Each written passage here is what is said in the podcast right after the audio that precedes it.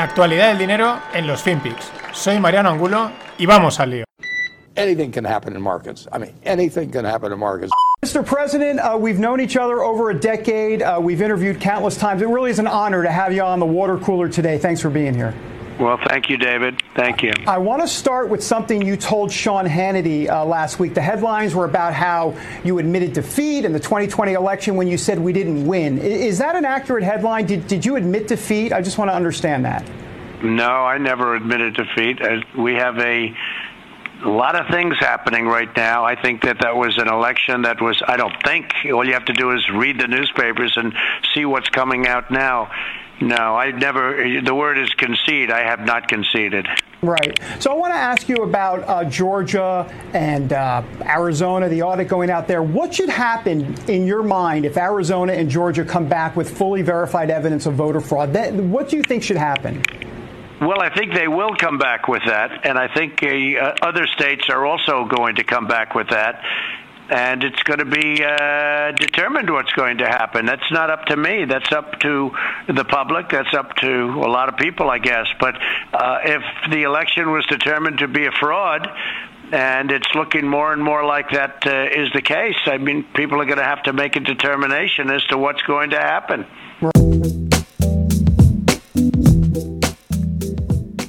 Hola, no financieros. Ahí lo tenéis. ¿Qué creíais? ¿Que se iba a ir? ¿Que iba a desaparecer? Pues debía estar de vacaciones jugando al golf, pero ahí vuelve. A lot of things happening. Aquí tenéis a Mr. Trump entrando por, por llamada en una entrevista que le hacen. Y bueno, pues que él no va a conceder, él va a seguir peleando y dando la batalla porque él ya lo dijo, sigue postulándose para el 2025, será por ahí, no, 2024, perdón, porque las elecciones fueron en 2020, exacto. Pero ahí está, de vez en cuando pues nos brindará algún audio de estos que la verdad es que ya a mí me hace gracia oírle, independientemente de, lo, que, de lo que hay detrás. Bueno, y nos vamos al otro lado. Seguimos con los puertos. Maersk, que es la, la naviera, una de las más tochas, más bestias del mundo, dice que la situación de los contenedores, concretamente en Yantian, allá en China, es más disruptiva que lo del canal de Suez. Esto me hace mucha gracia porque normalmente el término disruptivo va asociado pues al mundo tecnológico, startup, hacer cosas distintas, guays, que lo rompen, que suben, ¿no? Pero fijaros el eufemismo, ¿no? Es disruptivo, ¿no? Es decir, aquí hay una liada de pelotas que esto está, vamos, colapsado totalmente, es disruptivo. Eh, más que lo del canal de Suez. Evidentemente, lo del canal de Suez al final no fue para tanto, fue más eh, motivo, fue un gran generador de memes, como siempre. Pero esto está ahí. Es que mm, mucho cuidado con el colapso del comercio, que podría ser un verdadero cisne negro de segundo orden no esperado. Tampoco nos pongamos agoreros, pero mm, si van pasando los meses y no se mejora, pues aplicando así una mentalidad probabilística, las probabilidades de que empeore, pues van creciendo, ¿no? O sea, si ya pasa un tiempo y la cosa no, no se ha solventado, pues uno tiene que empezar, pues es probable que esto vaya peor. Pero estaremos al tanto. Y siguiendo por allá, por al otro lado, en Oriente, Corea del Sur da, luz verde a la primera planta de hidrógeno líquido. Esto es muy interesante porque, bueno, está ahí con el, yo creo que relacionado con el tema de los coches eléctricos y esa es la pregunta. Mm, cuál va a ser la energía, va a ser un mix, va a ser el hidrógeno, va a ser la electricidad, pero interesante, interesante este movimiento de Corea del Sur, acordados también que los países árabes, ahora no sé si era eh, Arabia Saudí o Dubái o alguno de estos también estaban haciendo fuertes inversiones en plantas de hidrógeno, así que ojo al tanto. Y un fondo londinense, eh, White Capital, cierra por su apuesta contra GameStop. Bueno, pues otro que cae. Ya llevamos algunos que otros fondos cayendo, no relacionados directamente con GameStop. Pero bueno, pues esto es la batalla. La batalla de los grandes es yo te tengo que quitar el dinero a ti, porque los mercados son un juego de suma cero y esto hay que entenderlo. Si tienes mil kilos, pues mm, yo quiero mil más y los tienes tú y te los quiero quitar a ti. No hay más. No, no hay, jaja, aquí eh, nos juntamos y subimos todos. No.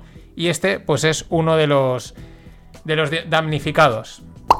Y ojo a este término porque ya lo he oído un par de veces. El otro día por redes sociales era algún evento de, pues de, fondos aquí en España, ¿no? De varios managers y hablaban de, los ABS, eh, los Asset Bucket Securities. Y la noticia es que Hertz, que es la empresa de, de alquiler de coches, que el año pasado entró en bancarrota. Pues bueno, una de las consecuencias de la salida de bancarrota se ve que para eh, pues levantar pasta, ¿no? Nuevas líneas de negocio, pues están sacando los ABS. ¿Qué son los ABS? No tiene nada que ver con el sistema de freno, sino las Asset Backed Securities, que son valores respaldados por activos que generan ingresos. Es decir, tarjetas de crédito, préstamos hipotecarios, préstamos de coche, préstamos de estudiantes. Tú eres, por ejemplo, Hertz, tienes vendidos un montón de coches, te has, prestado dinero para que te los puedan comprar. Lo que haces es que coges eso, ese paquete de préstamos, eh, se lo vendes a una institución financiera que te interese comprarlo. Al final, pensar que es como una especie de bono, porque eh, eso te está pagando una rentabilidad, ¿no? Te están devolviendo el préstamo con una rentabilidad. Bueno, Hertz se lo vende a una institución financiera.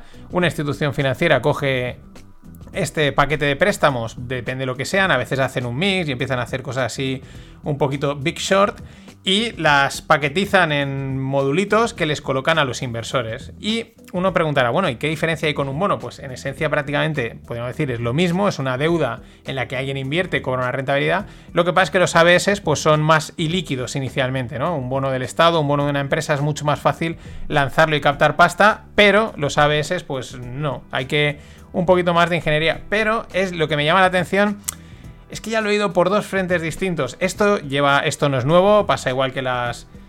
Eh, las SPACs. No son algo reciente. No es algo inventado. Pero de repente, pues cuando ves que cuando las cosas empiezan a poner complicadas, cuando ya no hay cómo me diferencio, cómo levanto más pasta, cómo consigo ganar, pues empieza a salir este tipo de productos bastante ya elaboraditos, ¿no? Por así decirlo. Y también, evidentemente, tienen más riesgo. Así que, ojo al tanto, que lo diremos más. ABS, Asset Bucket Securities. Más cosas. El inmobiliario holandés disparado. Sube un 12,9% en un año. Es la mayor subida en 20 años. El otro día eh, estaba por aquí mi primo que vive en Madrid y está buscando casa porque él, por poner también en situación el tema inmobiliario y en un pueblo en la, cerca de la sierra por ahí, a unas 40 minutos de Madrid porque dice, mira, me piro de donde vivo, no es en Madrid, es en las afueras y me voy al, al me compro una casa y bueno, pues eh, lo que está pensando mucha gente, no hay casas. Y no es, es, un pueblo en el que han edificado, no hay casas. Me llamó la atención, dice, no hay, literalmente.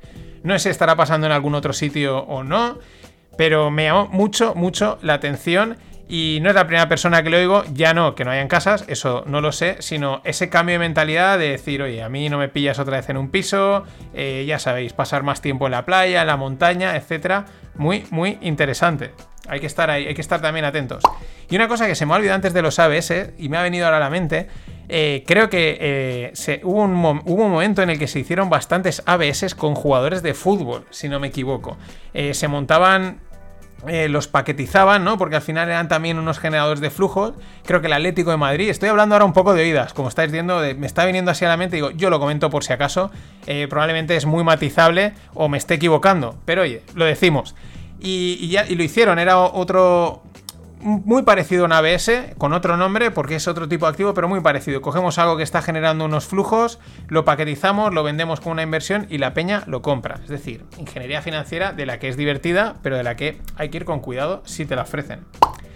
Más cosas. Microsoft llega a una valoración de 2 trillions por primera vez. Ahí, a la chita callando, no. Eh, Microsoft desde que entró Satya Nadella es espectacular. Y Microsoft siempre me parece un ejemplo de ¿Por qué si una empresa sigue haciendo cosas, tú tienes que estar invertido? O sea, punto. Salvo que saque cosas que sean una patata, que ya estén fuera de mercado, como le puede haber pasado a BlackBerry, incluso como le pasó en su momento a Nokia. Pero es un ejemplo, si veis la cotización de Microsoft, se tiró un montón de años totalmente plana, eh, no iba a ningún lado. De repente entra Satya Nadella, ahora es fácil decir qué bueno es Satya Nadella, pero en aquel momento pues no se podría decir si sí, si no, si lo iba a petar, y el tío, ¡pum! Los que estuvieron aguantando y vendieron, pues ahora estarán diciendo, madre mía, mientras una empresa sigue y estás bien, con una buena diversificación, desde mi punto de vista, mm, el, futuro es incierto, por lo tanto, dentro. Y OPA hostil a Morrisons, que es una cadena británica de supermercados que ha rechazado la oferta por parte del, private equity que le ha lanzado, un private equity neoyorquino que le ha lanzado la, la OPA. Y por lo tanto, pues lo que ha hecho Morrisons es dispararse un 30%. Se avecina guerra, eh, las sopas hostiles siempre son una batalla sin cuartel entre las diferentes empresas, los CEOs, etcétera, movimientos muy marketingianos y tal, y también apuntan quizás a movimientos en el sector de los supermercados. Y nada, hoy he estado con Greg y con José Manuel Pesudo. Vaya dos cracks. Eh, lo hemos pasado muy bien, hemos hablado bastantes cosas de mercado. Creemos que. Y a ver si para el año que viene. Pues podemos hacer algunas cosas pues en la línea que hemos seguido, ¿no? Un poco distinto, comentando las cosas de una forma divertida en los fin de pods y dando, mm, no sé, un aire distinto a todo esto de, la- de las finanzas que muchas veces es como muy repetitivo, ¿no? Se cuenta siempre lo mismo, el value, el indexado, el value, el indexado, la cartera permanente, que está muy bien, pero hay un montón de cosas, como la volatilidad.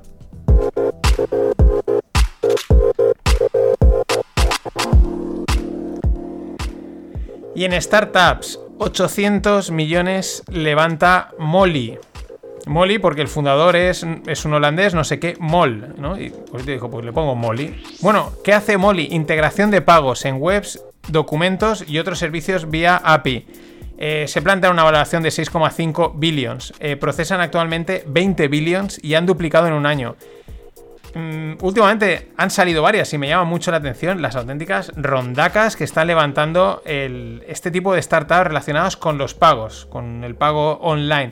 Pero es que en el artículo dejan varios datos súper curiosos. El primero, el top 10 de los players de pagos eh, acaparan el 50% del mercado, ¿no? Es decir, hay 10 jugadores, 10 empresas que acaparan el 50% de los pagos mm, en general, ¿no? Sobre todo pagos pero principalmente pagos online, ¿no?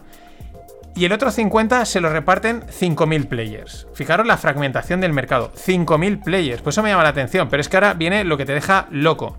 Stripe, de la que hemos hablado muchas veces, que ha levantado una ronda también espectacular, que, está en todo, que todo el mundo la conoce, que qué maravilla Stripe. Stripe está entre esos 5.000. Stripe no es uno de los 10 players de pagos del mercado. Esto lo dice uno de los empleados de Molly, que también estuvo trabajando en, una de uno de los top 10 players. Sabe, se deduce que sabe lo que habla.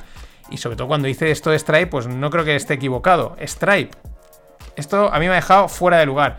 Dices, ¿quiénes están entre el top 10? Pues JP Morgan. Uy, pues estos están en todos los lados. WorldPay, Fiserv o PayPal, entre otros. Pero fijaos qué dato más interesante.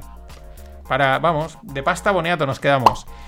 Y Wise, que también era la, conocida como TransferWise, eh, también otra startup, otra fintech de pagos online, eh, fundada por dos estonios. Bueno, va a salir o quiere salir a cotizar en Londres.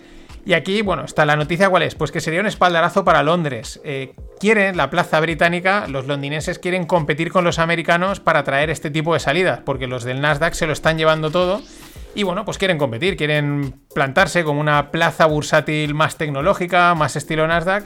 Bueno, estas competencias también a veces son bastante buenas, pero hemos visto, lo, hemos comentado, unos turcos que salieron en el, Nasdaq, Flywire de aquí también salió en Nasdaq, eh, se han ido para allá, no se han ido a otro lado, y también es una pena porque al final perdemos pasta en Europa, oportunidades. Y en cripto, pues nadie está a salvo.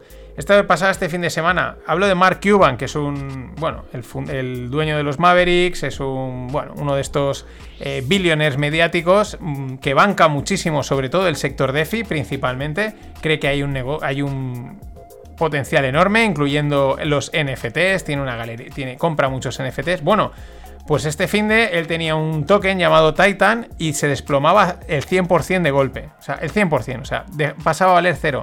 Y claro, cómo mola el mundo descentralizado hasta que te toca una china de estas, que es lo más probable. Incluso podría decir que le podría pasar a prácticamente cualquier token que esté cotizando, por cómo es el, sistema, pues podría pasar, ¿no? Mm, Problemas de exchange, crisis de liquidez, podría, podría suceder. No, no sería nada, nada raro.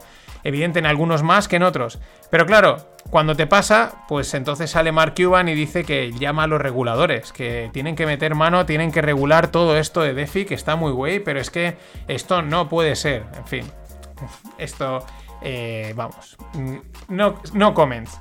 Y si habéis estado atentos, no ha salido yo, hoy está un poco desconectado, pero a Bitcoin le han dado el tercer tomatazo de los tres que yo estaba viendo. Ha roto eh, los 30, que era todo el mundo decía, no, este es el límite tal. Bueno, pues lo han roto, ha llegado a 28 altos, casi 29, y enseguida lo han levantado rápidamente a 32. Han salido, supongo que Michael Saylor y los Michael Saylors a comprar, a comprar, corre, que esto nos metemos en un problema. Recordad, lo dice todo el mundo. Esto por debajo de los 30, tirando hacia abajo, parece ser que pone la deuda de Michael Saylor en muchos problemas, porque aquí no es, no, es que esto va largo, qué, qué guay, qué bonito, eh, va a ser el dinero del futuro. No, no. Eh, tú has emitido una deuda que estás, con la que has comprado un activo que tiene una volatilidad enorme, esa volatilidad se dispara, por lo tanto la deuda pierde rating. Eh, crediticio y por lo tanto hay un punto en el que aquí cero riesgo, estamos hablando de deuda, tienes que liquidar toda la posición porque estás poniendo en compromiso si no le has puesto ya la deuda. Esta es más o menos rápidamente cómo funciona este, este rollo. O sea, aquí no hay rollos de, sí, sí, Hodler, Diamond Hands. No, no. Quizás eso es lo que ha pasado. O no, vete tú a saber, porque mm, lo sabremos cuando, cuando suceda. En fin, hasta mañana. Always look on the bright side of life. Always look on the light side of life.